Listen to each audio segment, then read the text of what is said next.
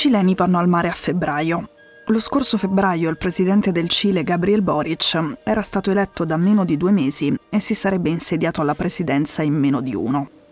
È andato al mare.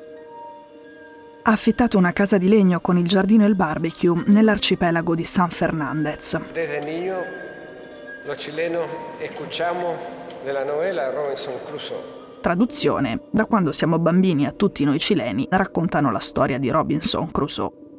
Quell'arcipelago infatti è formato da tre isole che si chiamano Robinson Crusoe, Santa Clara e Alejandro Selkirk. Ci sono le montagne altissime immerse in una zona protetta di oceano che è più grande del Texas e la California messe insieme sono state nominate dopo che il vero naufrago scozzese Selkirk era sbarcato lì 300 anni fa e la sua storia aveva ispirato il Robinson Crusoe di Daniel Defoe. Boric è arrivato lì nella sua casa vacanze con una valigia piena di libri. Uno era proprio il romanzo di Defoe, gli altri erano dei saggi, di economia politica, di storia, le biografie di presidenti cileni che sono venuti prima di lui e un libro sull'Europa dell'Est del professore di Yale Timothy Snyder, quello perché era appena cominciata l'invasione russa dell'Ucraina.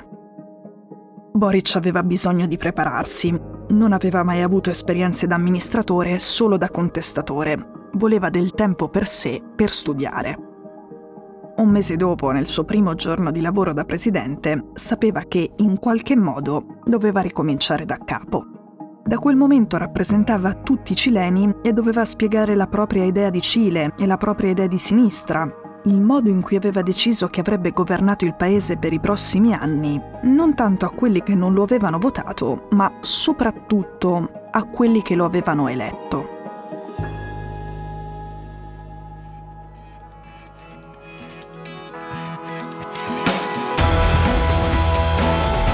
Sono Cecilia Sala e questo è Stories.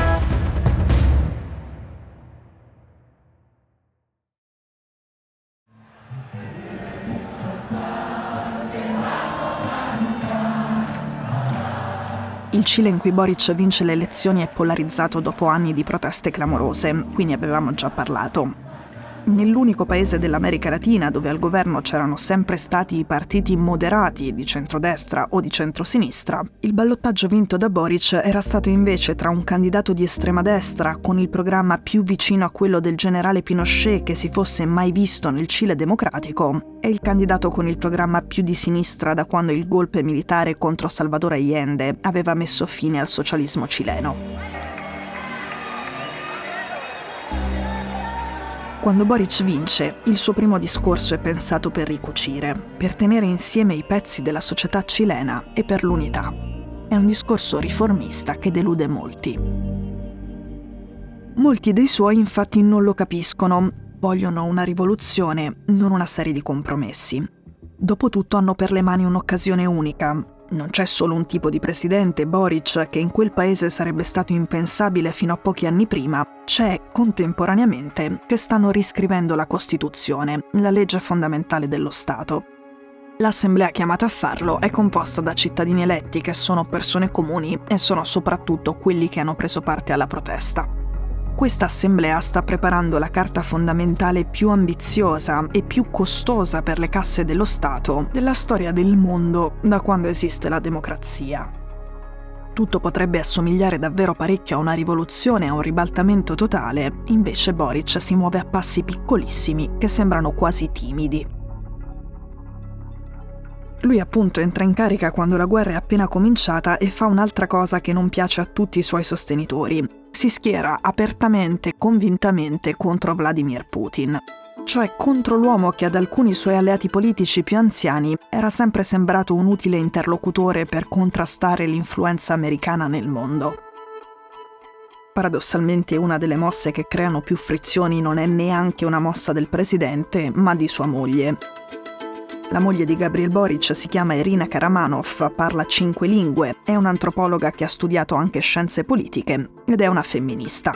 A lei il ruolo di First Lady fa abbastanza schifo e anzi dice che andrebbe abolito. E che a lei di fare da sfondo, sorridere in silenzio, essere cerimoniosa proprio non le va e poi vuole mantenere le sue ambizioni personali, la sua indipendenza economica e anche l'autonomia di dire che suo marito ha sbagliato se e quando lo riterrà. Il fatto è che il Cile, come gli Stati Uniti d'America, è una repubblica presidenziale in cui la First Lady ha tutta una serie di compiti codificati. Ad esempio è a capo di una serie di fondazioni che fanno beneficenza e ha tutta una serie di appuntamenti importanti ogni anno.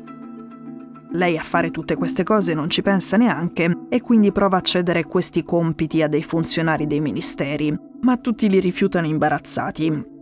A tutti sembra una sporcatura e una mancanza di rispetto istituzionale. Stando ai sondaggi, anche per la maggioranza dei cileni, la First Lady che si rifiuta di fare la First Lady era stato un trauma.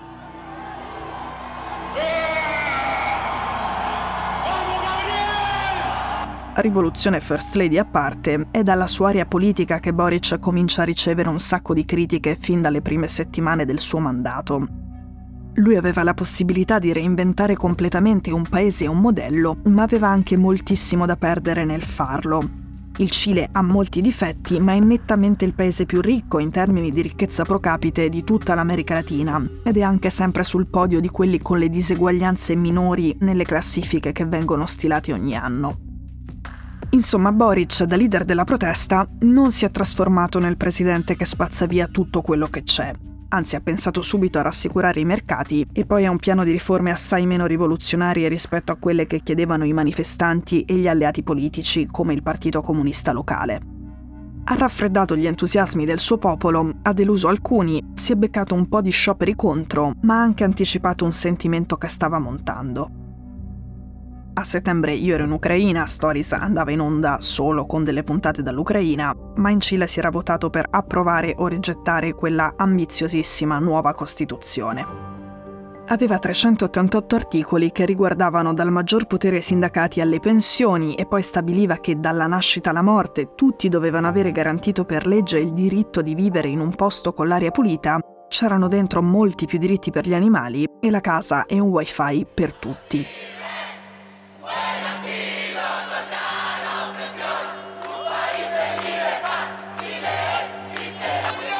Quelli che state sentendo adesso sono i cileni il giorno in cui è stata respinta la proposta di Costituzione che, con più di 100 diritti costituzionalmente garantiti, sarebbe stata la più grandiosa, ma forse anche la più velleitaria, di sempre.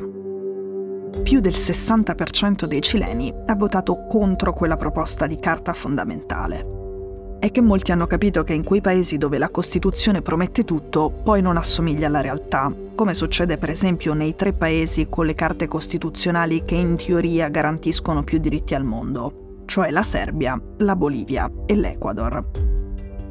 Ora, il presidente del Cile non ha affatto rinunciato a portare avanti alcune delle idee che facevano parte della super Costituzione che è stata rigettata, ma procedendo una cosa per volta pensando a delle riforme che li rendano possibili e concreti quei diritti, invece di promettere tutto insieme senza sapere come dare seguito alle promesse. Una delle cose che abbiamo capito nel 2022 è che il nuovo volto del Cile è meno radicale delle istanze di una protesta enorme che era cominciata tre anni fa e che un anno fa aveva messo tutti i propri desideri nelle mani di Gabriel Boric.